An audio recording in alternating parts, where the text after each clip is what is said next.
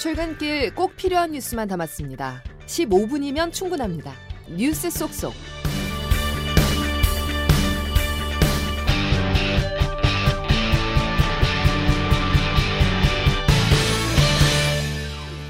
여러분 안녕하십니까? 12월 22일 금요일 CBS 아침 뉴스 김은영입니다. 호남과 제주 등의 대설특보가 내려진 가운데 서해안을 중심으로 사흘째 폭설이 쏟아지고 있습니다. 강추위는 내일까지 이어지겠습니다. 기상청 연결해 보겠습니다. 김수진 리포터 날씨 소식 전해 주세요. 네, 절기상 동지인 오늘도 최강 한파의 기세가 꺾일 줄 모르고 있습니다. 현재 중부와 남부 내륙을 중심으로 한파 특보가 발효 중인 가운데 오늘 아침에도 철원 임단면이 영하 25.2도까지 떨어져서 전국에서 가장 춥고요. 서울도 영하 14.5도로 어제와 비슷한 가운데 체감 기온은 지금 영하 20도 안팎까지 떨어진 상태입니다. 그리고 이렇게 강한 한기가 계속 서해상의 눈구름들을 크게 발달시키면서 지금도 충남 남부 서해안과 호남 서해안, 제주 제주를 중심으로 대설 특보가 발효 중인 가운데 눈이 계속 내려서 쌓이고 있습니다. 앞으로 충남 서해안은 오늘 오전까지, 전북 서해안과 전남 서부는 오늘 밤까지, 호남 서해안과 제주도는 내일 새벽이나 아침까지 많은 눈이 더 내리겠는데요. 예상 적설량은 제주 산지에 최대 30cm 이상, 호남 서해안에 최대 10cm 이상, 호남 서부와 제주에 3에서 8, 충남 서해안과 서해 5도에 1에서 5cm 안팎의 많은 눈이 더 내리겠습니다. 특히 그제부터 긴 시간 많은 눈이 내리고 있고 눈의 무게도 상당히 무거워서 시설물 피해 없도록 그때그때 눈을 치워주시는 것이 좋겠고요. 더불어 빙판길 교통 안전과 보행자 안전사고에도 각별히 유의하시기 바랍니다. 낮 최고 기온은 서울 영하 7도, 춘천 청주 영하 5도, 광주 영하 3도, 대구 영하 1도로 여전히 평년 기온을 크게 밑돌고 있는 가운데 찬바람이 불어서 낮 동안에도 많이 춥겠습니다. 그리고 주말인 내일 아침까지도 이렇게 매서운 강추위는 계속되겠습니다만 내일 낮부터 기온이 조금씩 오르기 시작하겠고 주일 낮부터는 영상권을 회복하면서 추위가 차츰 누그러지겠습니다. 지금까지 기상청에서 전해드렸습니다. 중앙재난안전대책본부는 어제 하루 전국에서 수도 계량기 동파 170여 건과 수도관 동파 9건 등의 시설 피해가 발생했다고 밝혔습니다. 대설과 한파로 인한 소방 출동은 400건에 달했습니다. 제주도에서는 어제 150여 편의 항공편이 결항해 제주를 출발하려는 승객 7,500명의 발이 묶인 상태이고 오늘 첫 출발편도 결항돼 항공편의 무더기 결항과 지연이 예상됩니다. 있습니다. 국민의힘이 내년 여당 총선을 이끌 비상대책위원장으로 한동훈 전 법무부 장관을 공식 지명했습니다. 중도 확장을 통해 지지율을 상승시켜야 한다는 임무가 주어졌지만 당장 김건희 특검법이 예고돼 있는 등 난관은 만만치 않습니다. 오수정 기자가 보도합니다. 국민의힘의 한동훈 비상대책위원회 전환 과정은 속전속결로 이뤄졌습니다. 비대위원장직 제의와 수락, 법무부 장관직 사의와 면직이 하루 만에 일사천리로 이뤄지며 한동훈 비대위는 오는 26일 공식 출범을 앞두고 있습니다. 윤재욱 권한대행은 한 전 장관을 비대위원장으로 공식 지명하면서 민생과 국가의 미래를 결정지을 내년 총선을 이끌 적임자라고 말했습니다. 흉년층과 중도층의 공감대를 이끌어낼 수 있고 젊고 참신한 비대위원장으로 한 전 장관도 국민의힘의 상황을 9회 말 투아웃으로 표현하며 끝까지 가보겠다는 각오를 드러냈습니다. 9회 말 투아웃에 투 스트라이크면 원하는 공 들어오지 않아도 스트라이크인지 볼인지 애매해도 후회 없이 휘둘러야 한다고 생각합니다. 한동훈 비대위의 과제는 수도권 위기론에 휩싸인 여당의 지지율을 중도 확장을 통해 끌어올리는 역할입니다. 다만 현재까지 한 전 장관의 포지션은 윤석열 정권의 수호자 역할에 머물며 전통적 지지층에만 소구하고 있다는 지적이 나옵니다. 중도 확장과 정권 수호를 사이에 둔 한동훈 비대위의 딜레마는 김건희 여사 특검법과 탈당을 예고한 이준석 전 대표와의 관계를 어떻게 풀어내느냐에서 단적으로 드러날 전망입니다. CBS 뉴스 오수정입니다. 656조 원 규모의 내년도 예산안이 국회를 통과했습니다. 지난 2일이었던 법정 처리 시한을 3주 가까이 넘긴 것으로 3년 연속 법정 처리 시한을 지키지 않았습니다. 늑장 처리에 이번에도 밀실 예산 합의에 대한 지적이 나옵니다. 조태임 기자가 보도합니다. 삭감 논란을 빚었던 R&D 분할 예산은 정부안보다 6,200여억 원 늘었지만 지난해보다는 4조 6천억 원가량 삭감됐습니다. 또 다른 쟁점 예산인 새만금 사업 예산은 정부안보다 3천억 원 늘리면서 내년 사업 재개의 기반이 마련됐습니다. 정부 여당은 내년도 예산안에 대해 취약계층과 민생 예산에 중점을 뒀다고 설명하고 있습니다. 소상공인의 금리 부담을 줄이기 위해 취약 차주의 대출 이자 감면에 3천억 원, 영세 소상공인 전기요금 지원에 2,500여억 원이 반영됐습니다. 또 청년들 주거비 부담을 줄이기 위해 청년들에게 월 20만 원의 월세 지원을 해주는 월세 한시 특별 지원에 690억 원, 노인 일자리 예산이 2조 원 늘어났습니다. 정부는 이번 예산안에 대해 건전재정 기조를 지켰다고 평가하지만 정부가 추구하고 있는 건전재정은 국민의 세금이 낭비 없이 꼭 필요한 곳에 꼭 필요한 만큼 사용되도록 하는 것입니다. 올해도 여야가 회의록도 남기지 않는 소소위에서 깜깜이 협상을 통해 지역 예산 챙기기에 골몰했다는 비판이 나옵니다. 국민의힘 김기현 전 대표의 지역구인 울산에는 도시철도 건설 등 정부 원안에 없던 사업 예산이 증액됐고 이른바 이재명표 예산으로 불리는 지역화폐 발행 예산은 정부 안에선 편성조차 되지 않았지만 여야 협상 끝에 3천억 원이 반영됐습니다. CBS 뉴스 조태임입니다. 노인 인구가 늘면서 간병비 부담이 갈수록 커지고 있는데요. 정부가 중증 환자들을 중심으로 간병 서비스를 대폭 확대하기로 했습니다. 정영철 기자의 보도입니다. 간병지옥, 간병 사례라는 신조어가 나올 정도로 간병비 부담은 갈수록 커지고 있습니다. 지난해에만 10조 원이 넘는 것으로 추산되지만 공적 지원은 미미한 수준입니다. 이 때문에 정부는 2015년 도입한 간호 간병 통합 서비스를 처음으로 확대하기로 했습니다. 우선 중증 환자 전담 병실을 도입해 간호 인력을 늘립니다.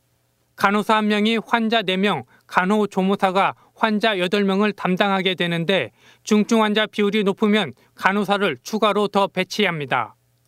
요양병원 환자들에게 간병 인력을 지원하는 사업도 내년 하반기부터 시범 운영합니다. 일정 교육을 받은 간병인을 투입해 요양병원의 본래 기능을 되살리겠다는 겁니다. 관건은 재원을 어떻게 마련하느냐입니다.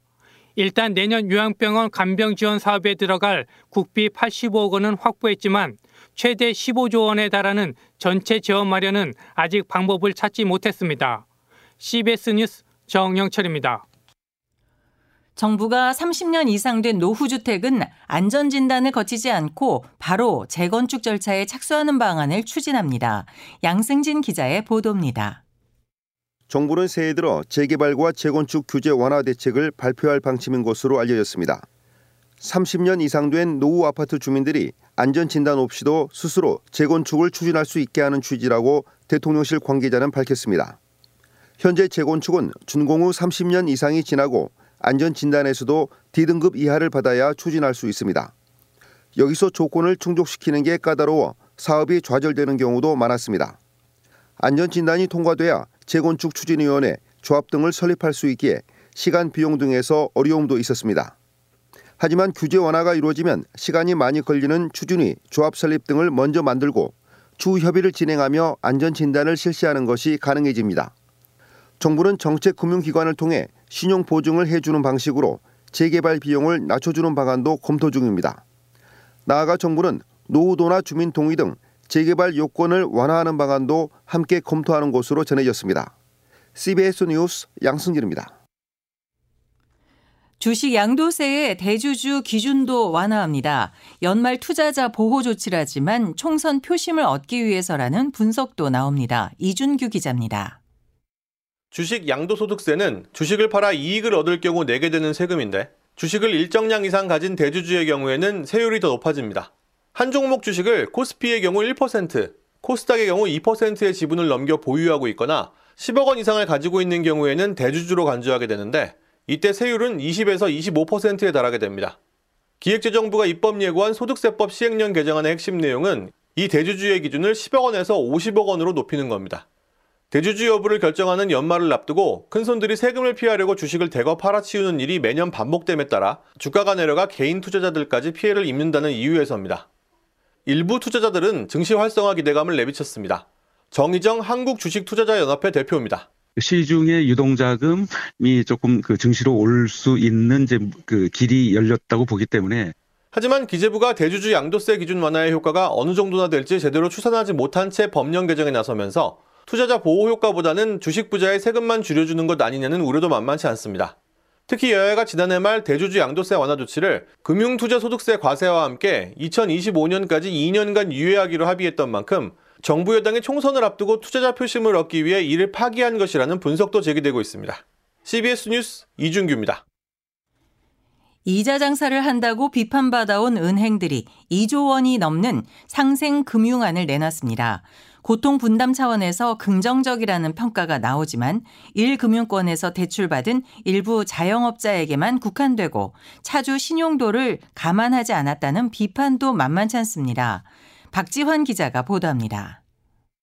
코로나19 이후 국내 은행들은 예대 마진으로 수십조 원의 이자 이익을 거뒀습니다. 올해 3분기까지만 벌어들인 총 이자 수익도 44조 원으로 사상 최대치를 갈아치웠습니다.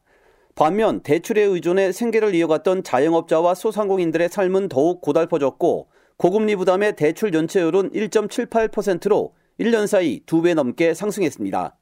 지난 10월 말 윤석열 대통령의 은행 종노릇 발언 이후 은행권을 향해 이자 장사를 한다는 비판이 더욱 거세졌고 결국 은행권은 2조 원이 넘는 역대 최대 규모의 상생 금융안을 내놨습니다. 대출 이자를 내왔던 자영업자, 소상공인 187만 명에게 1조 6천억 원, 1인당 평균 85만 원의 기존 납부 이자를 되돌려주는 겁니다. 조용병 은행연합 회장입니다. 자영업자, 소상공인에게 금리 4%를 초과해 납부한 이자의 최대 90%까지를 한 분당 최대 300만 원까지 환급해 드릴 예정입니다. 이와 별도로 4천억 원 규모는 소상공인이나 취약계층의 전기료, 임대료 지원 등에 쓰입니다. 이복현 금융감독 원장입니다. 차주들에게 직접 이자를 환급해 주심으로써 실제 체감도를 높일 수 있다는 점에서 그 의미가 매우 크다고 할. 금융당국은 별다른 차질이 없다면 내년 3월까지 2조 원 중 절반이 집행될 것으로 기대하고 있습니다. CBS 뉴스 박지원입니다. 일제 강제동원 책임을 묻는 2차 손해배상 소송에서 대법원이 일본 기업의 배상 책임을 또다시 인정했습니다. 피해자들이 소송에 나선 지 약 10년 만에 나온 확정 판결입니다. 보도에 김승모 기자입니다. 일제 강제노동 피해자들과 유족은 2013년과 2014년 일본제철과 미쓰비시 중공업을 상대로 각각 손해배상 소송을 냈습니다.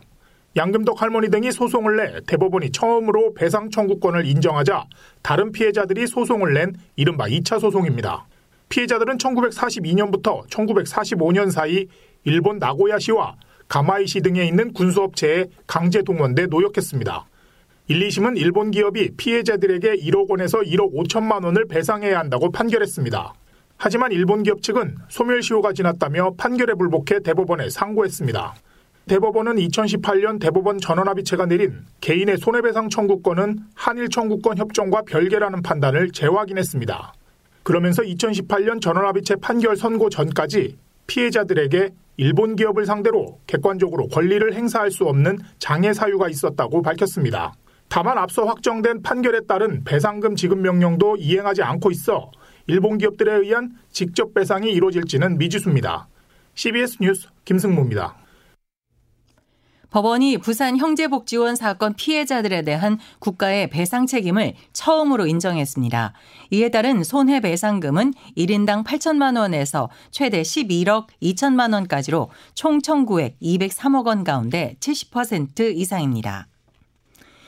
요즘 연말 송년 모임으로 귀가 시간이 늦어지면서 택시 이용이 늘고 있죠. 때문에 밤마다 귀가 전쟁을 벌이고 있다는 강남역에 임민정 기자가 나가봤습니다. 서울의 대표적 번화가인 강남역. 어젯밤 11시 취재진이 강남역에 나가보니 택시 잡기에 열을 올리는 시민들이 곳곳에 눈에 띄었습니다. 빈차 등을 켠 택시들도 손을 흔드는 시민들을 못 본 척 지나가며 손님을 골라 태우기도 합니다. 연말을 맞아 회식과 모임으로 밤늦게 귀가하는 시민들이 늘면서 그만큼 심야 귀가 전쟁을 벌이고 있는 겁니다. 25분? 아, 이 추위에 지금 아, 너무 안 잡혀요. 아, 아, 요금도 올랐고 사실은 저희가 너무 돈을 더 주고도 사실 옛날처럼 그렇게 편하지는 않아요. 목적지가 너무 가깝거나 마음에 들지 않으면 안 된다고 하시는 분도 있긴 하더라고요. 서울시에 따르면 심야 시간대 서울 지역의 시간당 평균 택시 운행 대수는 코로나19 사태 전보다 5천 대가량 줄어들었습니다.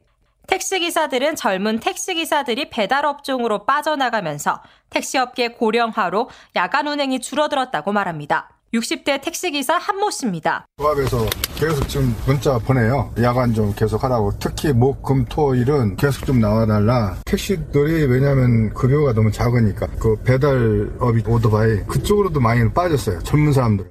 서울시는 택시 심야 승차난을 막기 위해 오늘까지 심야 승차 지원단을 배치하고 다음 달 5일까지는 승차 거부 단속반도 운영합니다. CBS 뉴스 임민정입니다. 경복궁 담벼락에 스프레이로 낙서한 혐의로 체포된 17살 임모군이 서울 광화문 세종대왕상에도 낙서하라는 지시도 받았던 것으로 드러났습니다. 금요일 아침 전해드린 CBS 아침 뉴스를 모두 마칩니다. 오늘도 함께 해주셔서 감사합니다.